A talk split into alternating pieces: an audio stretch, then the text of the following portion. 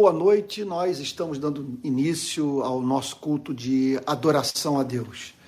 É uma alegria real estar conectado com irmãos e irmãs de todo o Brasil. E eu gostaria de convidá-lo agora, juntamente comigo, ler um salmo, é, isso com o objetivo de preparar o nosso coração para o momento de adoração. Eu vou pedir que você pegue aí a sua Bíblia e, e abra no Salmo 21. Bom, Salmo 21, que diz assim: Na tua força, Senhor, o rei se alegra, e como exulta com a tua salvação. Tu lhe satisfizeste o desejo do coração e não lhe negaste as súplicas dos seus lábios. Pois o supres das bênçãos de bondade e lhe pões na cabeça uma coroa de ouro puro. Ele te pediu vida e tu lhe deste, sim, longevidade para todo sempre. Grande é a glória dele por causa da tua salvação. De esplendor e majestade o cobriste, pois o puseste por bênção para sempre e o encheste de alegria com a tua presença. O rei confia no Senhor e pela misericórdia do Altíssimo jamais vacilará.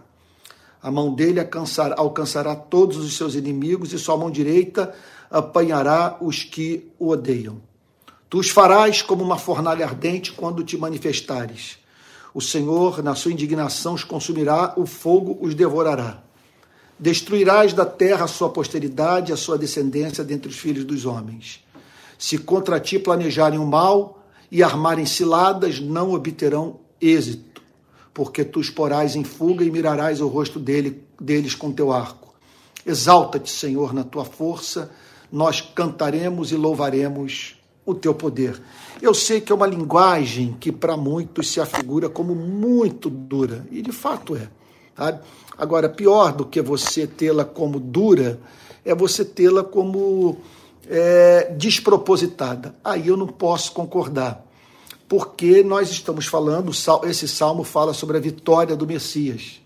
Né? Então, é, e sobre os inimigos do Messias que serão destruídos. E essa, e essa é uma boa nova, porque está falando de tudo que existe nesse planeta que milita contra a vontade de Deus. E Deus, então, não é injusto.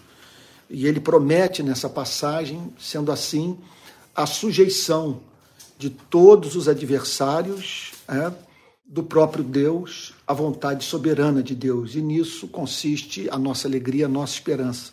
A gente saber que a vontade de Deus prevalecerá e que os que são inimigos é, de Deus e, consequentemente, no, consequentemente, nossos inimigos, ou aqueles que são nossos inimigos e, consequentemente, inimigos de Deus, não prevalecerão. Então, você pode hoje olhar para uma coisa como essa e dizer: ah, mas é, é, é uma linguagem muito bélica. Agora, se você estivesse vivendo num regime ditatorial, se você estivesse, por exemplo, sob um regime fascista ou num campo de concentração nazista, você entenderia talvez, você e eu, entenderíamos melhor essa linguagem e nós haveríamos como a pura manifestação da esperança que nós temos no Deus que se revelou no Antigo e no Novo Testamento. Então nós vamos orar agora, pedindo a bênção de Deus sobre o nosso culto, sobre esse momento de adoração. Nós estamos aqui reunidos porque nós amamos o nosso Criador. Tá bom? Então vamos orar. Vou pedir para Ju fazer uma oração em voz alta, por favor. Tá? Senhor meu Deus, em concordância com esse salmo, Senhor, eu quero te agradecer, Pai, porque tu és um comandante diferente de todos, Senhor. Tu és um comandante que, antes da batalha, já sabe o que vai acontecer. Amém, Senhor. Que antes da batalha já nos promete a vitória.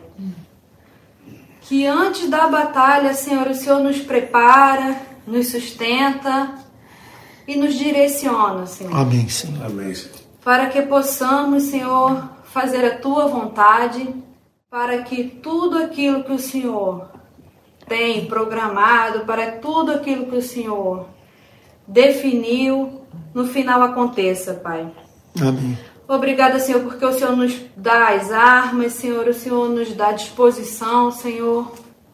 E o Senhor nos livra de todo mal, Senhor. Amém, Senhor. E como é bom, Pai, saber que temos é, um comandante como o Senhor que nos ama antes de tudo, Senhor, que nos amou primeiro, Senhor, que não olha para as nossas Amém, Senhor. falhas, Senhor, para as nossas limitações, Senhor. O Senhor apenas olha para Cristo, Senhor, e Amém, através dele, Senhor, do sangue dele, Senhor, o Senhor tem misericórdia de nós, Senhor.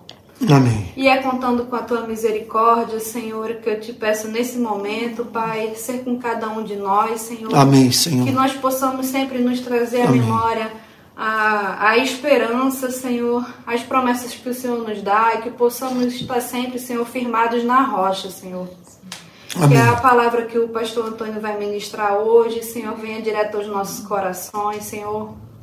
Mas que principalmente, Senhor, nós possamos não só ouvir, mas também aplicá-la e vivê-la, Senhor. Amém, Senhor. Mas nós só podemos tudo Amém, isso, Senhor. Senhor. com a tua ajuda, Senhor. Então envia o teu divino Espírito Santo, Senhor, para que fale Amém, através Jesus. do pastor Antônio, Senhor, e para que haja na vida de cada um de nós que vai dispor do, do nosso tempo com vontade, necessitando e esperando, Senhor, conhecer mais de Ti e provar mais de Ti, Senhor. Amém, Senhor. Alimenta a nossa alma, Senhor, e nos fortalece, Senhor.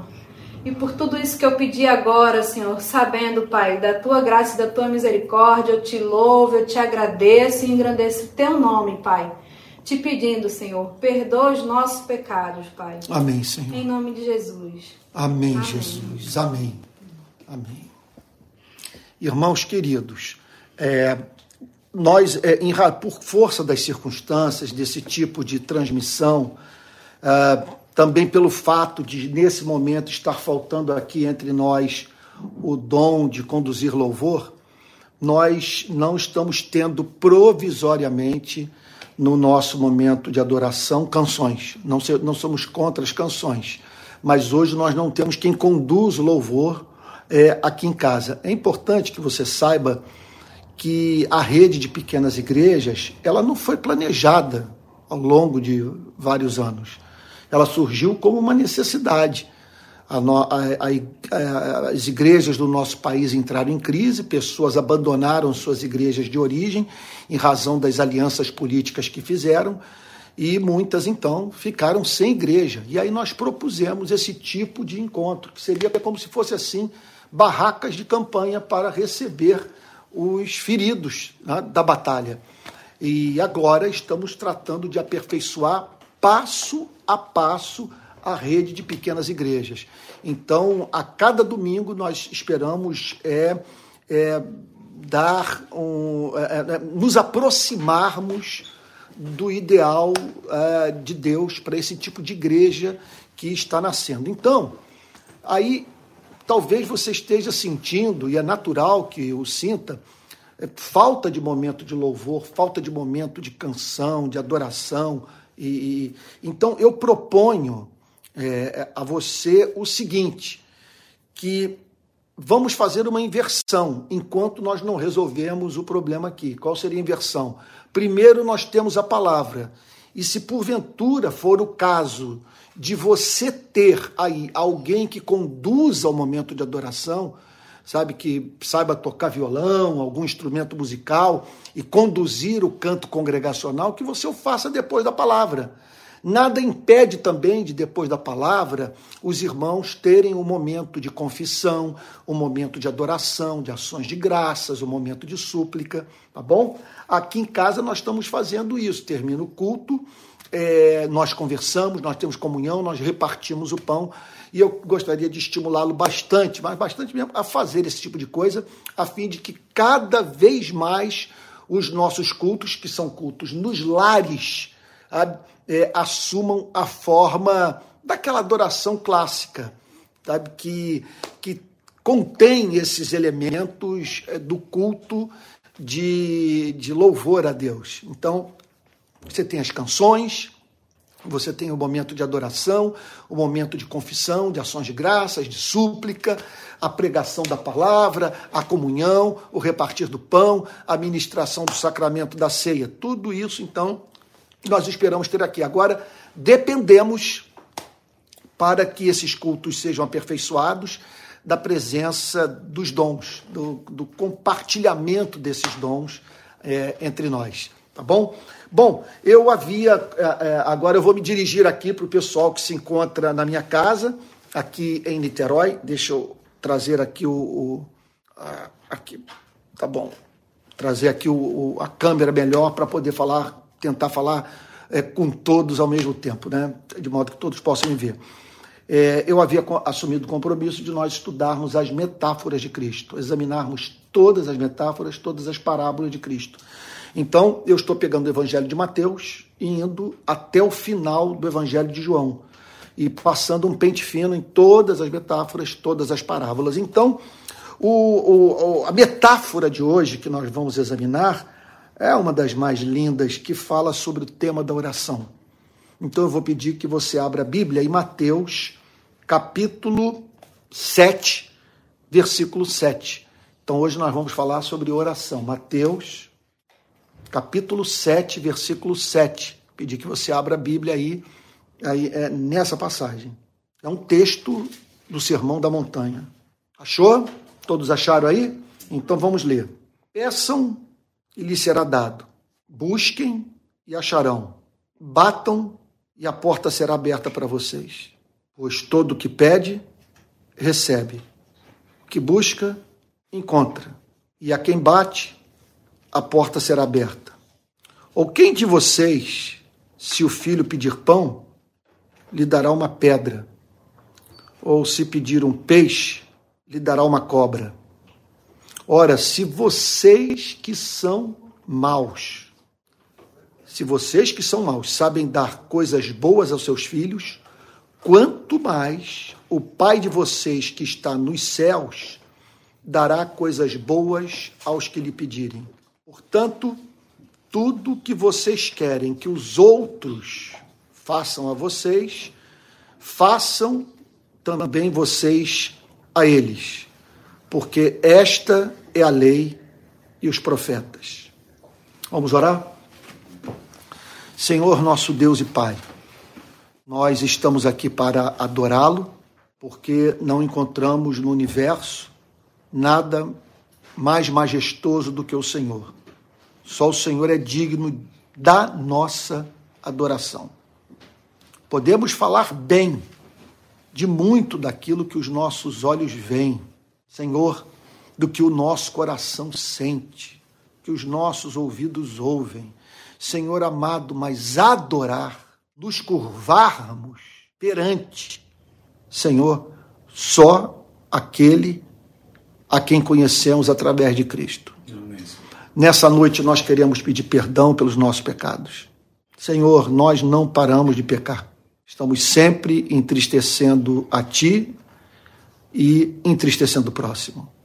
Nós pedimos perdão por tudo aquilo que há na nossa vida que é incompatível com a nossa fé. Que pedimos perdão por tudo aquilo que nossa, há em nossa vida e que não é condizente com aquilo que nós cobramos das pessoas. Perdoa-nos mesmo, Senhor. Senhor, nós pedimos nessa noite que só aceite a nossa adoração e não apenas a nossa adoração, a nossa gratidão, nossas ações de graças. Te agradecemos pelas orações ouvidas, pelo pão pelo abrigo, pelo vestuário.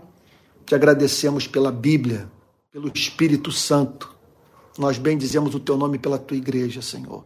Pelo teu governo providencial, pela forma como o Senhor cuida de nós. Amém. Senhor querido, e agora nós pedimos que o Senhor abençoe os que estão nos ouvindo, os que se encontram entre nós e que nesse momento estão passando por tribulação. Traz alívio aos seus corações, Senhor. Conceda-lhes direção. Ajude-os a discernirem a sua vontade e oferece-lhes, Senhor, aquela palavra que reordena a vida mental. Tu sabes que às vezes nós saímos de laços de tristeza, de estados é, angustiantes de alma, por apenas compreendermos uma única palavra. Traz aquela palavra que reordena a nossa mente, Senhor ó Deus, que reordena a mente desses irmãos que estão sofrendo. Nós rogamos agora que o Senhor ilumine a tua verdade. É um texto magnífico. Se nós o entendermos, a nossa vida nunca mais vai ser a mesma. Senhor querido, por isso nós pedimos que, com perdão dos nossos pecados, por causa das suas misericórdias que não têm fim, o Senhor não permita que estejamos apenas diante de um livro. Senhor, nós sabemos que a Bíblia, sem o Espírito Santo, é um livro fechado. Abra o nosso entendimento para a compreensão da tua verdade. Faz conosco o que o teu Espírito fez com Lídia, lá em Filipos. Enquanto o apóstolo Paulo pregava, o Espírito Santo abriu o entendimento de Lídia para que ela compreendesse a mensagem do Evangelho. Que assim seja feito conosco nessa noite, em nome de Jesus. Amém. Amém. Amém. Amém. Então, a metáfora que nós vamos examinar hoje é a que se encontra, repito, você que está sintonizando agora, o pessoal que chegou agora aqui também na nossa igreja, é a que se encontra em Mateus capítulo 7, verso 7. Então, hoje nós vamos falar sobre oração, um tema fascinante sobre todos os aspectos. Então, diz assim o verso 7 de Mateus capítulo 7: Peçam e lhes será dado Busquem e acharão, batam e a porta será aberta para vocês. Então, o Senhor Jesus está nessa passagem, mas isso sem a mínima dúvida, é muito claro, é muito objetivo o que ele está dizendo, falando sobre as necessidades humanas perante os recursos infindáveis de Deus. Então, é uma passagem profundamente esperançosa. Ao mesmo tempo, que é uma passagem que revela a nossa condição. A nossa condição é a condição de pedintes. A nossa condição é a condição de alguém que precisa apresentar súplicas a outro a fim de obter aquilo que só pode ser concedido pelo Criador. A nossa condição é a condição de alguém que é, precisa desesperadamente encontrar algo que está longe do seu alcance. A nossa condição é, é a condição de alguém que se vê diante de uma porta fechada e que precisa ver essa porta ser aberta a fim de alcançar aquilo que tanto almeja. Então, essa é a nossa condição, mas ao mesmo tempo o texto está dizendo que os nossos problemas não são intrínsecos à natureza do universo. O que, eu estou querendo dizer com isso? os nossos problemas não são problemas é, para os quais não há solução. O, quando, o que o Senhor Jesus está pressupondo nessa passagem é que é possível receber, é possível achar, é possível ver a porta se abrir. Então, ao mesmo tempo que é uma passagem que fala sobre as nossas limitações, a nossa finitude, a nossa necessidade, é uma passagem que fala sobre os recursos inexauríveis de Deus. E não apenas isso. É uma passagem que fala sobre o quanto Deus é solícito, quanto que ele está pronto em nos ouvir. Então é a promessa mais extraordinária da Bíblia. Porque ele diz assim: peçam e lhes será dado. Por que, que eu estou pedindo? Eu estou pedindo porque aquilo de que careço eu não consigo obter pelas minhas próprias forças. Um, eu estou pedindo porque eu careço de direção. Eu estou para tomar uma decisão na vida que eu não sei se é a decisão mais certa. Então, eu estou pedindo algo a alguém. E isso é uma expressão extraordinária de fé, porque eu estou acreditando que aquilo que, de que eu careço e que não consigo obter por conta própria, alguém no universo que pode graciosamente me conceder. Então Jesus diz: peçam e lhes será dado. Ele está dizendo o seguinte: que é impossível isso não acontecer. É impossível você pedir, apresentar a Deus uma necessidade e essa necessidade não ser atendida. Ele não está dizendo que é impossível você apresentar a Deus um desejo e Deus não satisfazer esse desejo. Isso ainda bem que não é assim. Senão nós estaríamos perdidos, que a gente vive a pedir tolice, né? vive a pedir aquilo que é, não precisamos. Né? Vivemos a pedir aquilo sem o que nós podemos viver. Mas é claro que o que o Senhor Jesus está dizendo é que Deus é capaz de decodificar a nossa necessidade. Então é como se fosse assim. Você está falando com ele, ele diz: Eu sei que você está querendo. sabe? Agora, o que você está querendo, você mesmo não sabe. A sua oração é expressão de uma necessidade que você ignora. Esse é o sentido de peçam e lhes será dado. Em seguida, busquem e acharão. É uma outra forma de nós vermos as nossas necessidades. Quer dizer, alguma coisa que nós não temos acesso, alguma coisa que para que obtenhamos é preciso que seja buscada. E para que essa busca seja efetiva, é necessário que Deus atenda a nossa oração. Então, busquem e acharão. Busquem em Deus, no seu Criador, aquilo de, de, que vocês carecem, que vocês não são capazes de obter por conta própria, e Ele permitirá que vocês alcancem o que estão procurando. E por fim, ele diz assim: é, batam e a porta será aberta. Essa talvez seja a parte da metáfora mais assim, pelo menos para mim. Não, acho que não quero dizer que isso funcione para todos, né? Mas porque muitas vezes é, é uma parte que assim uma parte muito comovente, uma parte muito tocante, porque muitas vezes os nossos problemas são assim: a porta está fechada. Você não sabe, você não consegue passar, você está diante de um obstáculo sabe? E esse obstáculo, então, ele, é, é isso que Jesus está dizendo. Ele pode representar essa porta, né? É alguma coisa, você tem que entrar numa outra dimensão, você tem que entrar numa outra fase da sua vida. Quer dizer, aquilo que você procura pode ser comparado a algo que está num lugar que para você ali chegar uma barreira tem que ser transposta. Então Jesus está dizendo: batam e a porta será aberta para vocês. Agora, a maravilha é que ele está aplicando tudo isso à relação do ser humano com Deus. Quer dizer, que você deve pedir a ele aquilo que, de que você carece, que não conseguiria obter de uma outra forma se não fosse dado por ele graciosamente. Então ele diz que para você buscar nele, porque se você buscar nele, você vai encontrar um Deus mais interessado em o abençoar do que você está em receber a bênção. E por fim, batam nessa porta. Batam nessa porta porque ela será aberta para vocês. Então, o, o que é o cristianismo? O cristianismo parte da seguinte pressuposição: nós estamos no mundo em trevas, nós não sabemos quem é Deus, nós nem sabemos quem nós somos, e o Pai enviou o seu filho para o seu filho dizer quem é Deus. Nós, nós somos péssimos teólogos. Nós podemos mandar nave para Marte, mandar espaçonave para a Lua, nós podemos é, criar essas engenhocas aí de, de né, celulares e tal, encher a, a, nossa vida de tecnologia e, e, e, e os e, quer dizer, os talentos que Deus nos deu é, é isso mesmo, é, podem fazer com que obtenhamos por nós mesmos né, fazendo ciência, investindo em tecnologia, aquilo que, é, que, era, que, que para uma geração era inimaginável e que para outra se torna uma realidade. Contudo, quando o assunto é Deus, nós somos um fracasso. Quando nós somos, quando nós paramos para falar sobre Deus, nós temos a seguinte tendência: ou enfatizar o amor em detrimento da justiça, ou enfatizar a justiça em detrimento do amor. Ou nós elaboramos um Deus que é avô celestial em vez de pai celestial.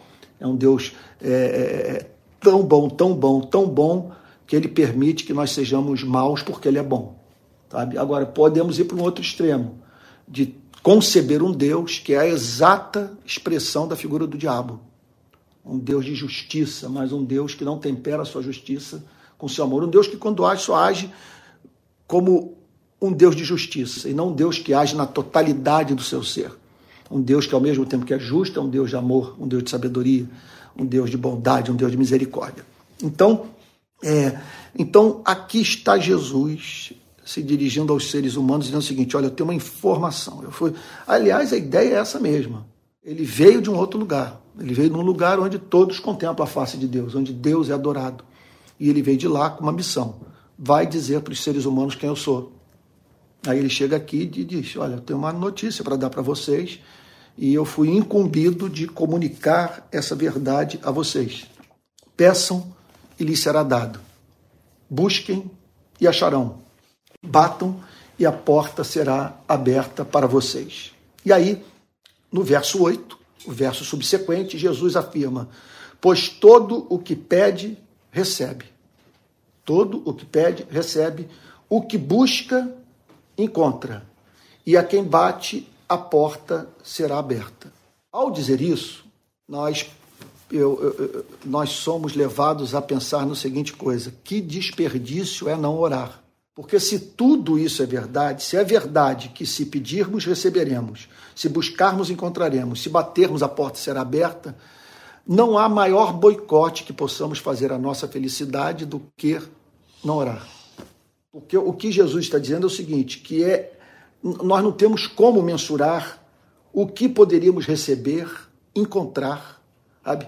E que portas poderiam ser abertas se nós orássemos mais, se nós orássemos com confiança. Então ele tá, então eu leio uma passagem como essa, todo que pede recebe, que busca encontra, quem bate a porta será aberta. Isso é uma coisa extraordinária. Se esse é o universo, se assim é Deus, nós deveríamos orar sem cessar, orar por tudo, orar o tempo inteiro, sabe?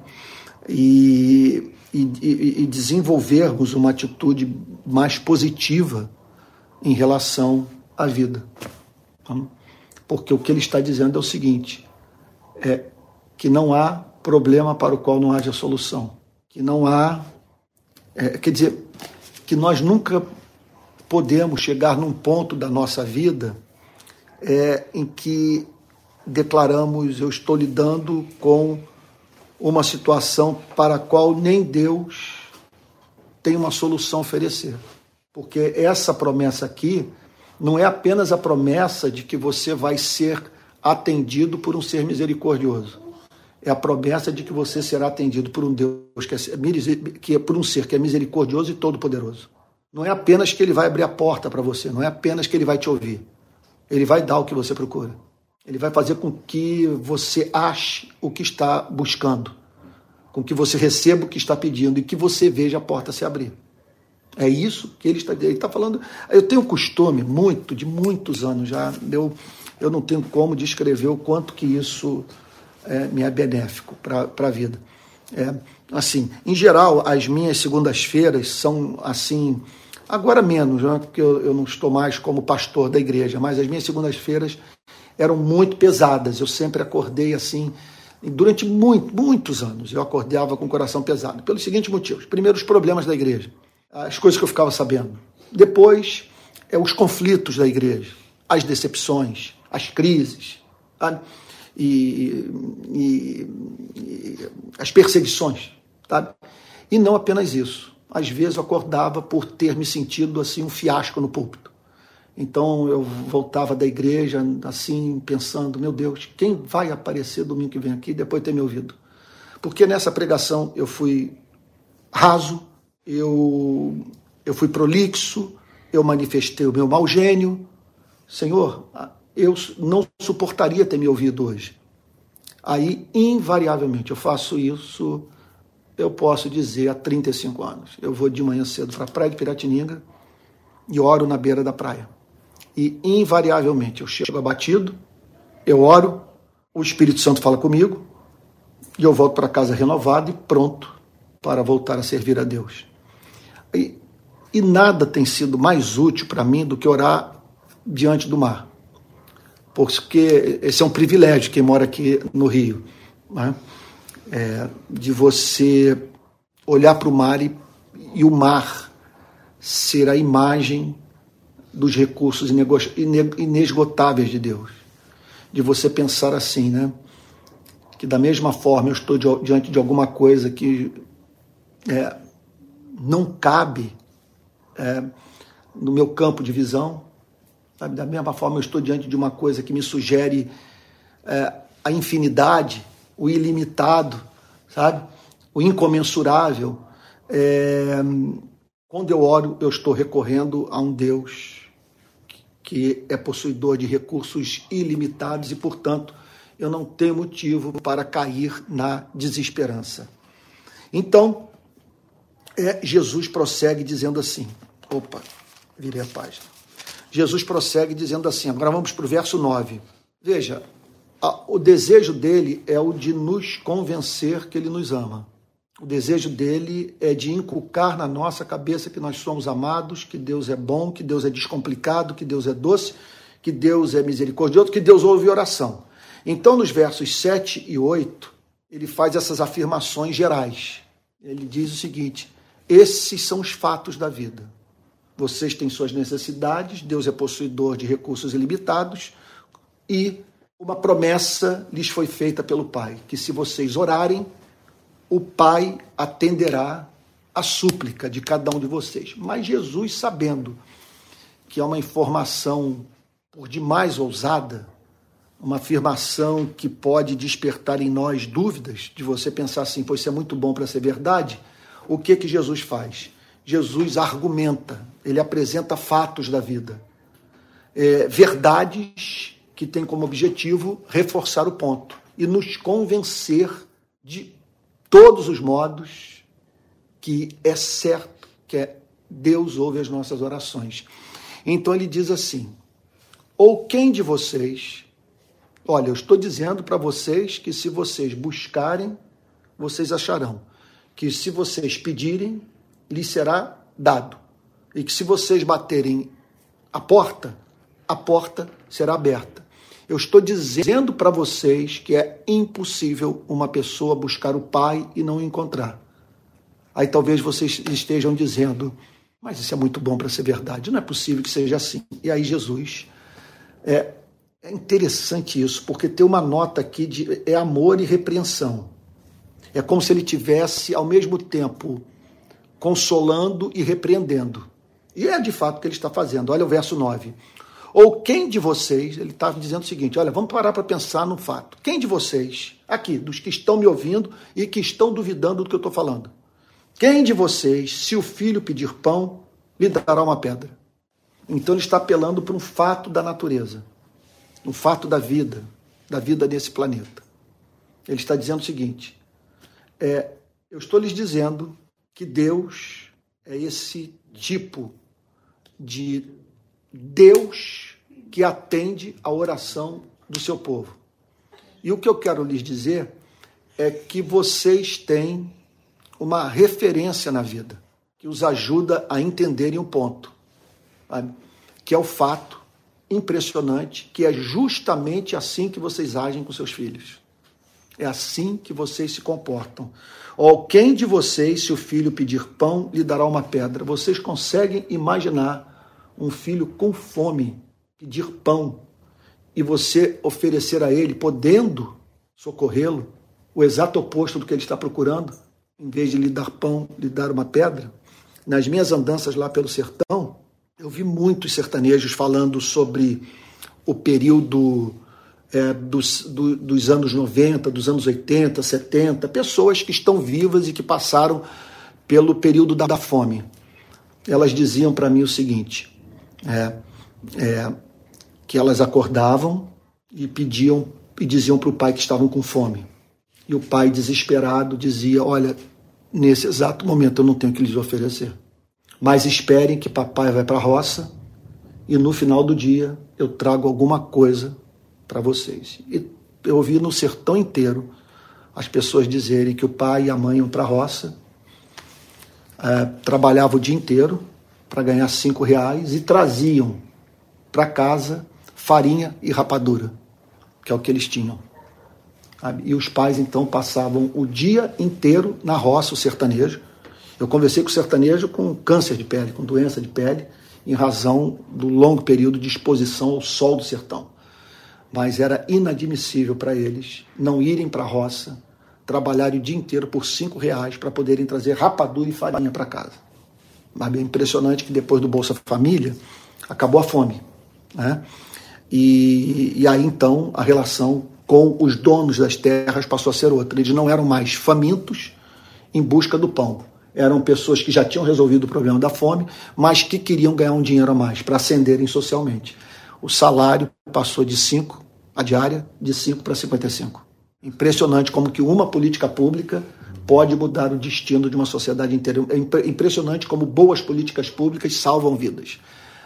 Então, daí a importância de nós pressionarmos o governo, seja qual for, para que ele é, é cumpra o seu papel. Mas o meu desejo não é falar sobre política, o meu desejo é falar sobre o seguinte: da mesma maneira que o sertanejo se matava na roça para poder trazer rapadura e farinha né, para os seus filhos, sabe? o que Jesus está dizendo é o seguinte: que com o pai não é diferente.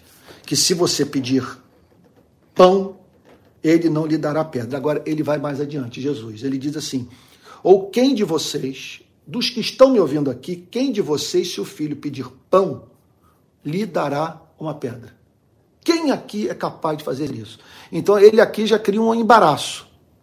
Porque ele está dizendo o seguinte: com as dúvidas de vocês, vocês estão afirmando que Deus não é capaz de amá-los como vocês amam seus filhos.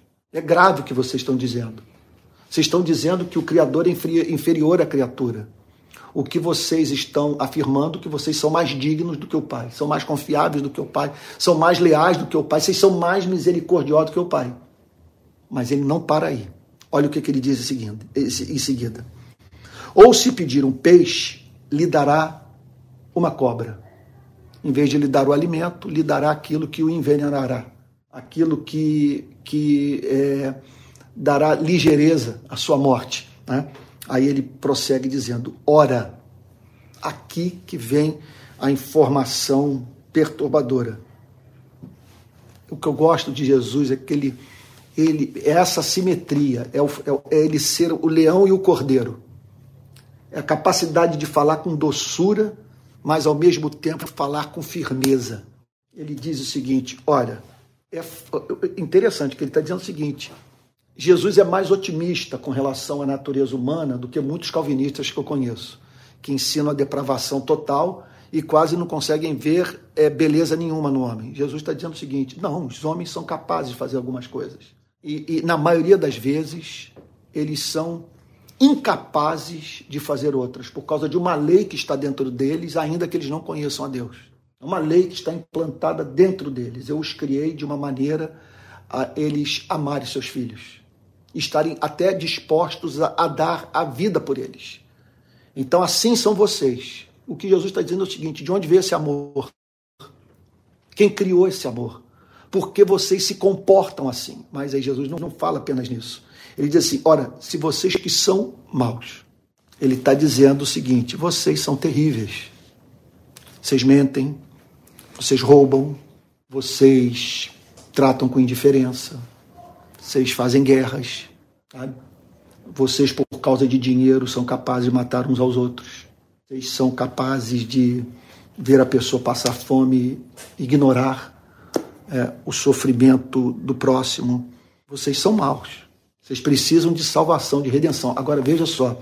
Ora, se vocês que são maus sabem dar boas coisas aos seus filhos, o que Jesus está dizendo é o seguinte: que nenhum ser humano é totalmente mal. Que você não pode confundir ser humano com demônio. Ele, ele está dizendo o seguinte: ninguém é tão mal quanto poderia ser. Que há um limite do qual o ser humano não passa. É isso que ele está dizendo. Ele está dizendo o seguinte: que é como uma fronteira, que para você cruzá-la, você deixaria de ser humano, você deixaria de ser gente. Ele está dizendo o seguinte: que a queda não transformou os seres humanos em demônios, os tornou maus porém divididos. Tá? Eles são maus, porém, ao mesmo tempo, limitados pela imagem e semelhança de Deus, da qual eles são portadores, que os impedem de praticar o mal contra os seus filhos. Então Jesus diz: Ora, se vocês que são maus sabem dar coisas boas a seus filhos, quer dizer, se seus filhos conseguem tirar o bem de vocês, vocês são vocês são perversos. Vocês são capazes de causar sofrimento às pessoas. Contudo, embora vocês tenham se afastado do Criador, tenham caído, tenham se tornado maus, sabe? vocês são incapazes de ignorar as necessidades dos seus filhos. O que ele está dizendo é o seguinte: embora vocês sejam maus, os seus filhos conseguem tirar coisas boas de vocês. Ele está dizendo o seguinte: embora vocês sejam maus, se os seus filhos pedirem, vocês, receber, vocês receberão. Porque se seus filhos pedirem, eles receberão. Que seus filhos buscarem, eles acharão em você o que eles estão precisando. E que se os seus filhos baterem a porta, sabe, é, vocês abrirão a porta, porque vocês vão, apesar de serem maus. Então, se vocês que são maus sabem dar boas coisas aos seus filhos, quanto mais o Pai de vocês, quanto mais o Pai de vocês que está nos céus, quanto mais o Pai de vocês que está nos céus. Quer dizer, quanto mais esse ser excelente, absolutamente amável, misericordioso, doce, perdoado, quanto mais o Pai ele não fala Deus, ele fala Pai. Ele, tá falando, ele não diz quanto mais Deus, não, ele, porque Jesus, é, é Jesus veio para nos ensinar a chamar Deus de Pai. Quanto mais o Pai de vocês, quando ele fala em Pai, ele está falando sobre doçura, lealdade, misericórdia, fidelidade, compaixão. Quanto mais o Pai de vocês, que está nos céus, quando ele diz que está nos céus, é que reina, que é soberano, ele não é apenas bem intencionado ele pode fazer tudo aquilo que no seu amor deseja realizar. Então, quanto mais o Pai de vocês que está nos céus dará coisas boas, coisas boas. E às vezes, é claro, você está pedindo uma coisa que você pensa que é boa, mas não é. Dará boas coisas àqueles que lhe pedirem. Então, Jesus simplesmente está dizendo o seguinte: não nivelem o Criador à criatura. Ou pior, não vejam o Criador como sendo inferior à criatura o amor que vocês têm pelos seus filhos foi inventado por ele, implantado por ele no coração de vocês. Então, tudo que vocês precisam agora, quem fizer isso é feliz. Se você fizer esse exercício, você é feliz. Pegue o amor que você tem pelo seu filho, eleve esse amor ao infinito, a fim de você ter uma ideia do que o Pai sente por você. Então, o que Jesus está dizendo é que é que é um coração imenso que bate e que aguarda, vou usar aqui de um antropomorfismo, aguarda com ansiedade ouvir sua voz. Sabe? Então é isso que ele está dizendo. Mas aí, no final da pregação, Jesus faz uma amarração ética muito, muito perturbadora. Ele diz o seguinte: olha, assim é o universo. Vocês têm suas necessidades, o pai é possuidor de recursos inexauríveis, ilimitados, tem interesse em atender às necessidades de vocês e ele o faz, apesar de vocês serem maus. Ele os ouve por pura graça. Vocês são maus, mas ele os ouve porque, apesar da sua maldade, ele os vê como filhos. Se assim é a vida, se essa é a condição de vocês, bom, vocês precisam compreender as implicações éticas do que vocês creem. Aí ele termina dizendo assim: portanto, esse portanto, ele está dizendo o seguinte: como o mundo é assim, como o cosmos é assim, como a, realidade última é essa?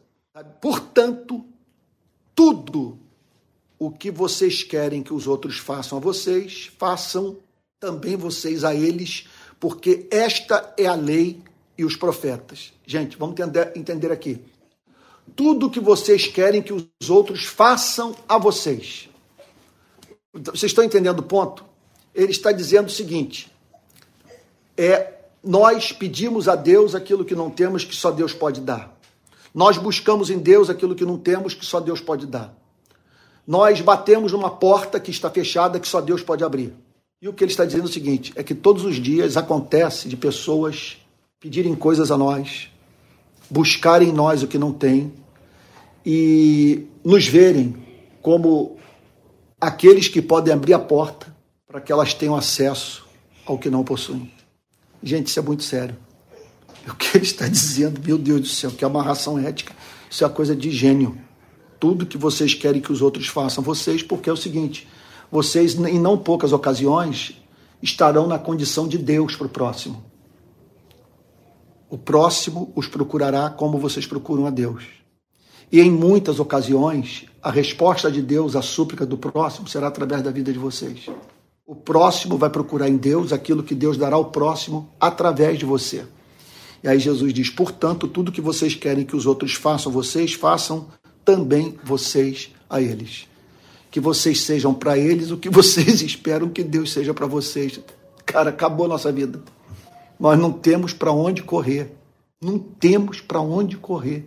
Ele está dizendo o seguinte: se é isso que você espera encontrar em Deus, você tem que ser esse Deus que espera encontrar para todo aquele que cruzar o seu caminho. O que fica subentendido é o seguinte: que se esse não for o seu comportamento, você vai ter dificuldade de ver a porta aberta. É. Você vai gritar, ele não vai te ouvir. Que ele vai te ajudar a entender é, o que as pessoas que procuram você sentem quando você as trata com indiferença. E aí ele termina dizendo: Esta é a lei os profetas. O que é esta é a lei os profetas? Pega toda a moral cristã, pega tudo o que Moisés, lei e profeta, é Pentateuco, os cinco primeiros livros, pega, então ele está dizendo assim, pegue Moisés e pegue todos os profetas, maiores e menores, Jeremias, Ezequiel, Isaías, pegue tudo, Obadias, todos, tudo que eles ensinaram, todo, todo, todos os mandamentos que eles apresentaram, tudo se resume, o que ele está dizendo é o seguinte, tudo se resume a isso, você ser Deus para o próximo, você ser o veículo de Deus para o atendimento das necessidades humanas, de você simplesmente amar as pessoas, como você espera ser amado por Deus. Aí eu digo a vocês, tanta gente, coisa bonita saber a quantidade de pessoas conectadas e multiplicar o número dos que estão sintonizados agora, sabe, é, pelo número de pessoas que estão presentes perante um único aparelho, sabe? Isso é maravilhoso, saber que eu estou nesse momento aqui com poucas pessoas na minha casa, mas falando para milhares e fora os que vão se conectar ainda. A conclusão que eu chego é o seguinte, irmãos, é, isso aqui só pode ser verdadeiro, porque é lindo demais, é, é, é, é muito racional. Isso só pode ter vindo de Deus. Uma mensagem como é, é, ela é absolutamente genial. Ele desenvolve um pensamento e aí você vai dizendo assim é Deus e, e ele vai convencendo a você do amor de Deus. De repente ele muda o foco e diz o seguinte: vocês estão felizes então de Deus ser assim? Pois bem, se é isso que vocês esperam encontrar em Deus, é, é importante que vocês saibam que é isso que Deus quer que o próximo encontre em vocês. Então, em suma, o que Jesus está dizendo é que Deus é bom e Ele quer que nós sejamos bons também. É? É, isso é maravilhoso. Então, vamos orar? Vamos ter um momento de oração. Vou pedir para o meu querido Emerson para vir aqui, então, para todos verem, e o Emerson fazer uma oração por nós. Bom, eu vou pedir que você agora, que está aí na sua casa, se junte a nós em, em oração, porque, olha, esse é um momento decisivo. Eu acabei, eu conectei, eu botei na rede, mas... Irmãos queridos, houve alguma interrupção aí, nós estamos voltando agora. Então vamos orar com Emerson e, e pedir a Deus que a mensagem que a mente compreendeu desça para o coração. É, tá bom? Vamos agora orar então com Emerson, antes que a conexão caia. Pai Santo, que palavra, Senhor. Que palavra que nos humilha, Senhor. Porque sabemos que não somos assim como o Senhor pede para ser. Assim como o Pai abre a porta para a nossa oração, que quando nós pedimos, Ele atende, Senhor. E quando nós buscamos, vamos encontrar. E quando nós buscamos, vamos encontrar. Nem sempre, nem sempre somos assim com o próximo. Pai Santo, somos assim com o próximo. Pai Santo, nós vemos nessa passagem a necessidade de nascermos realmente de novo. Sim, Nascer do alto, Pai. Porque somente com teu amor no nosso coração, com o Espírito Santo, Senhor, produzir em nós o dom do Espírito, Senhor, que podemos Sim, começar Deus. a fazer isso, Senhor. Não pela carne, mas pelo Espírito. Amém, meu Deus. De forma que reproduzamos, Senhor, ao próximo, a qualquer um que apareça, Senhor, de acordo com a tua providência na nossa vida, que Amém, sejamos Senhor. dessa Amém. forma. Amém, Senhor. Pai Santo, por favor, nesse momento estamos batendo na porta, Senhor. Sim, meu Deus. Pedindo a tua graça, a tua misericórdia e o teu amor nos nossos corações, Senhor.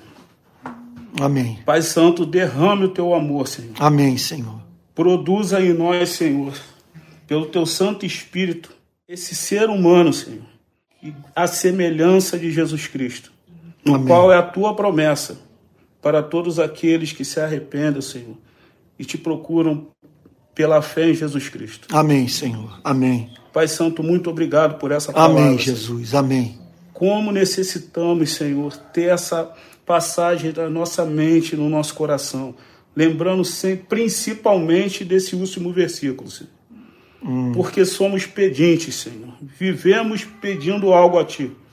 E esquecemos, Senhor, que aqueles que nos pedem, damos tantas desculpas para não fazer, Senhor. Sim, meu Deus. Damos tantas desculpas para, de alguma forma, Senhor, não fazer aquilo que o próximo está pedindo e querendo de nós. Amém. Sim, Senhor, perdoa. Quando pedimos, quando eles pedem amor, compreensão de nós, Senhor, sempre procuramos justificar, Senhor, que fomos injustiçados ou que precisamos mais do que eles de alguma coisa e vamos a quem? A Ti pedir.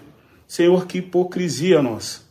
Perdoe-nos, Senhor, por Amém, isso. Senhor. Amém.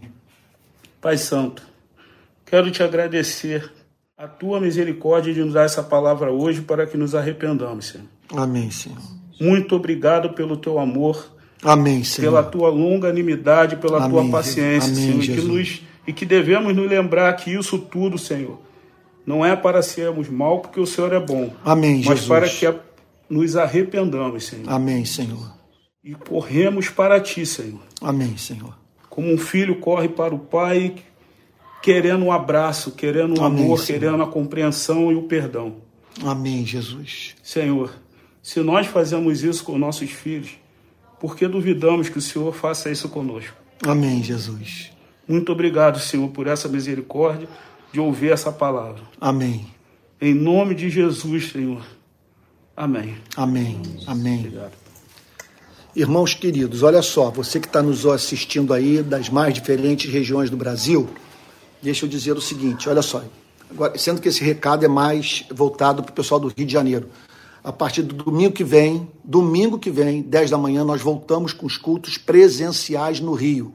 Estamos nesse momento procurando um local, porque nós vamos sair da Associação Brasileira de Imprensa e ir para um auditório mais barato. Nós estávamos pagando 3,400. Hoje nós nos reunimos no, no Rio, pagamos 800.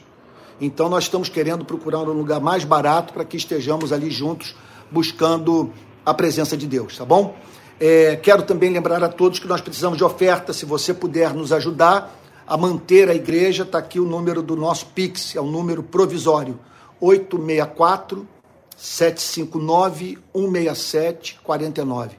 864 759 167 49 é o tema dessa pregação. Eu vou botar o um número de Pix para que você possa então é, consultá-lo. Eu quero dizer também que nós lançamos essa quinta-feira um curso sobre teologia política. Então, eu, nesse curso eu falo sobre comunismo, eu falo sobre socialismo, capitalismo, social-democracia, é, fascismo, neoliberalismo. Ou seja, a minha intenção é ajudá-lo a se preparar para o debate, para conhecer essas correntes ideológicas e também, é claro, é, saber em que programa de governo é, votar ou a que candidato, qual candidato apoiar, tá bom? Então, para que você se matricule, basta você ir no, no, num link que se encontra na bio do meu Instagram. Você vai lá na, na, minha bio, clica que você vai saber do que se trata. Também você sabe que nós oferecemos o curso da Escola de Discípulos para você conhecer mais teologia. Eu estou tratando de todas as doutrinas é, da teologia reformada e mostrando as suas implicações práticas. É, quero também lembrar a você que nós nos encontramos em três ocasiões diferentes aqui, é, são exclusivas da rede de pequenas igrejas. Então, nós nos encontramos domingo de manhã, às 10 horas, com transmissão dos cultos aqui do Rio de Janeiro, isso vale para todo o Brasil. Domingo, nesse horário, às 18 horas, e quarta-feira, às 19 horas, com transmissão aqui também da biblioteca é, da minha casa.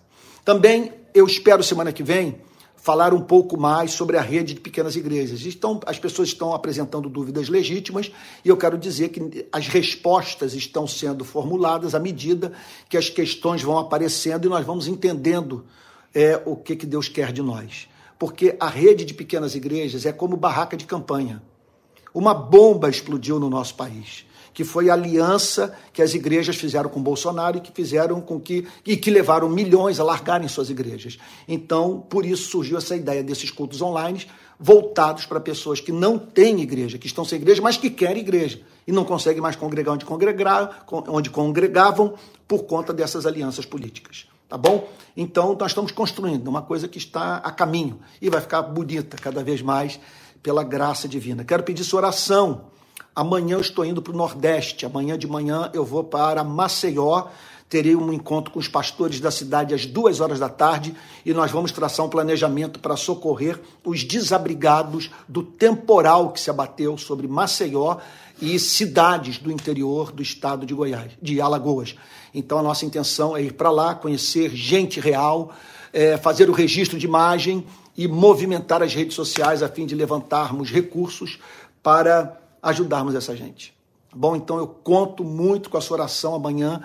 Eu saio do Rio de Janeiro, chego 10 horas da manhã no aeroporto de Maceió e vou passar a semana lá trabalhando. conto realmente com a sua intercessão para que sejamos bem sucedidos no que nós vamos fazer. Nós vamos terminar agora o nosso culto, tá bom? Eu vou pedir agora que você que está aí nos acompanhando, se for possível, dê a mão para quem está do seu lado e eu vou impetrar a bênção apostólica. Senhor, nós te agradecemos por essa noite tão rica, pela tua palavra que, devido à sua beleza, prova a sua origem divina. Senhor, abençoa-nos essa semana, que seja uma semana de comunhão contigo e serviço ao próximo. Que a graça do nosso Senhor e Salvador Jesus Cristo, o amor de Deus o Pai, a comunhão do Espírito Santo sejam com cada um de vocês desde agora e para todos sempre. Amém. Amém.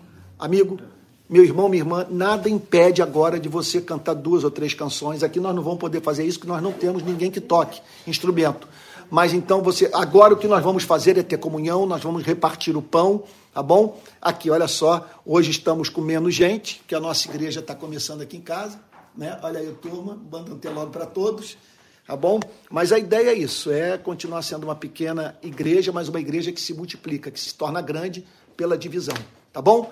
Que Deus abençoe e guarde, essa mensagem vai ser salva e você vai poder compartilhar o link dessa pregação com seus parentes e amigos e botar aí nas redes sociais. Fico Jesus, uma boa noite. Olha, se você foi abençoado hoje, escreva alguma coisa nos comentários quando, após a, a, a imagem, a, da, da, quer dizer, o vídeo ser salvo, vai lá nos comentários e escreve uma palavra lá de encorajamento, fale sobre a cidade onde você está, com quantas pessoas você está se reunindo, tá bom? Fique com Jesus, Deus o abençoe, o guarde e até quarta-feira, se Deus assim o permitir.